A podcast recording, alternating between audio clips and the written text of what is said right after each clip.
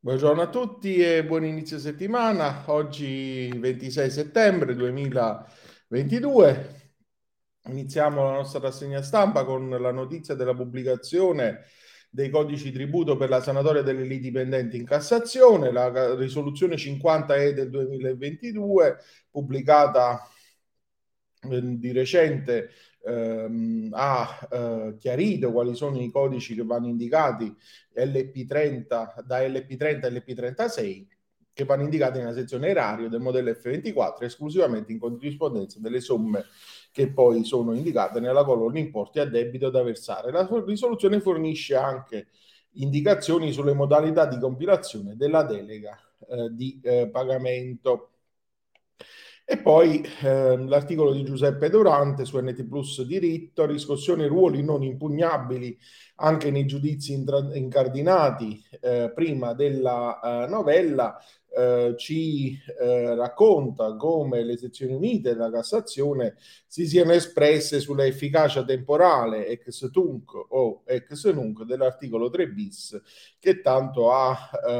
suscitato polemiche in ordine appunto alla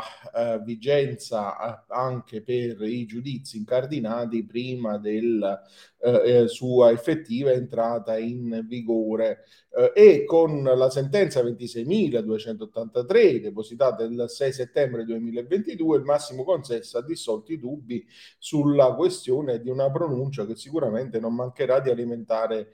discussioni. Il principio generale espresso dalla Suprema Corte è che in tema di riscossione a mezzo ruolo l'articolo 3 bis del DL 21 ottobre 2021 numero 146 inserito in sede di conversione dalla legge 17 dicembre 2021 numero 215 col quale novellando l'articolo 12 del DPR 602 del 73 è stato inserito il comma 4 bis si applica ai processi pendenti poiché specifica concretizzandolo l'interesse alla tutela immediata a fronte del ruolo e della cartella non notificata o invalidamente notificate. Sono altresì manifestamente infondate le questioni di legittimità costituzionale della norma in riferimento agli articoli 3, 24, 101, 113 e 117 della Costituzione, quest'ultimo con riguardo all'articolo 6 della CEDU e l'articolo 1 del protocollo addizionale numero 1 alla Convenzione. Quindi potrà essere rilevante al fine di evitare una dichiarazione di inammissibilità del ricorso introduttivo per i giudizi tributari pendenti, dare la prova tangibile al giudice tributario a dito in ordine alla configurabilità di un pregiudizio sussistente al momento della presentazione del ricorso. Cambiamo argomento e addentriamoci nella rassegna di giurisprudenza di Italia Oggi. Il primo articolo che troviamo è KO la raccomandata senza la prova di ricezione, l'ordinanza 26.091-2022 della Corte di Cassazione, secondo cui nelle notificazioni a mezzo posta di atti impositivi esattoriali la prova del perfezionamento del procedimento è fornita solo attraverso la produzione in giudizio dell'avviso di ricevimento della raccomandata contenente la comunicazione di avvenuto deposito, non bastando la sovrapprova di spedizione della suddetta raccomandata informativa, l'articolo di Benito Fuoco. Poi su NT Plus diritto, nulla la notifica al familiare convivente senza prova di invio di ricezione della raccomandata informativa al destinatario dell'atto di Antonio Colella, da conto dell'ordinanza 27.446 del 20 settembre 2022 secondo cui in tema di avviso di accertamento l'articolo 60 del DPR 673 pur rinviando alla disciplina del codice di procedura civile richiede a differenza di quanto disposto l'articolo 139,2 del codice di procedura civile anche ove l'atto sia consegnato nelle mani di persone di famiglia l'invio della raccomandata informativa quale adempimento essenziale della notifica che sia eseguita dai messi comunali o dai mesi speciali autorizzati dall'ufficio delle imposte. E poi, ritornando su Italia Oggi,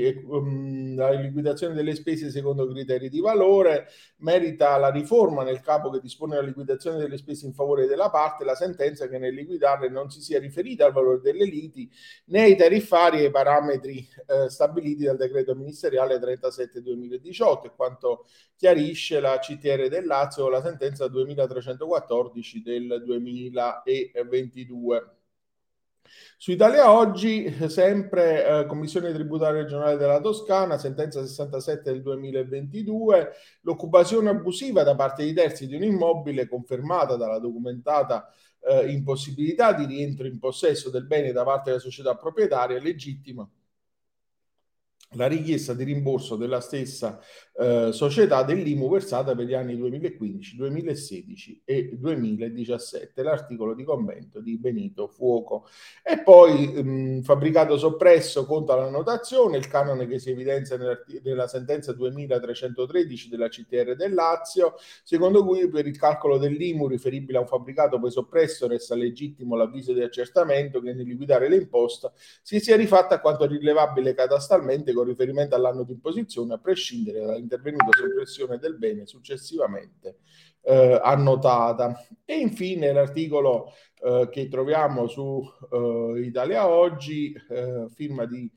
Sergio Trovato, l'esenzione Imu è circoscritta, Corte di Cassazione 24.462 dell'8 agosto 2022, secondo cui l'esenzione dal pagamento dell'imposta municipale può essere riconosciuta solo al soggetto che la destina ad abitazione principale nei limiti della quota posseduta e non può essere estesa ai contitolari dell'immobile. La quota di possesso dei comproprietari deve essere assoggettata a imposizione, nonostante l'immobile venga utilizzato come prima casa da uno dei proprietari. Questo è l'ultimo articolo della rassegna di oggi.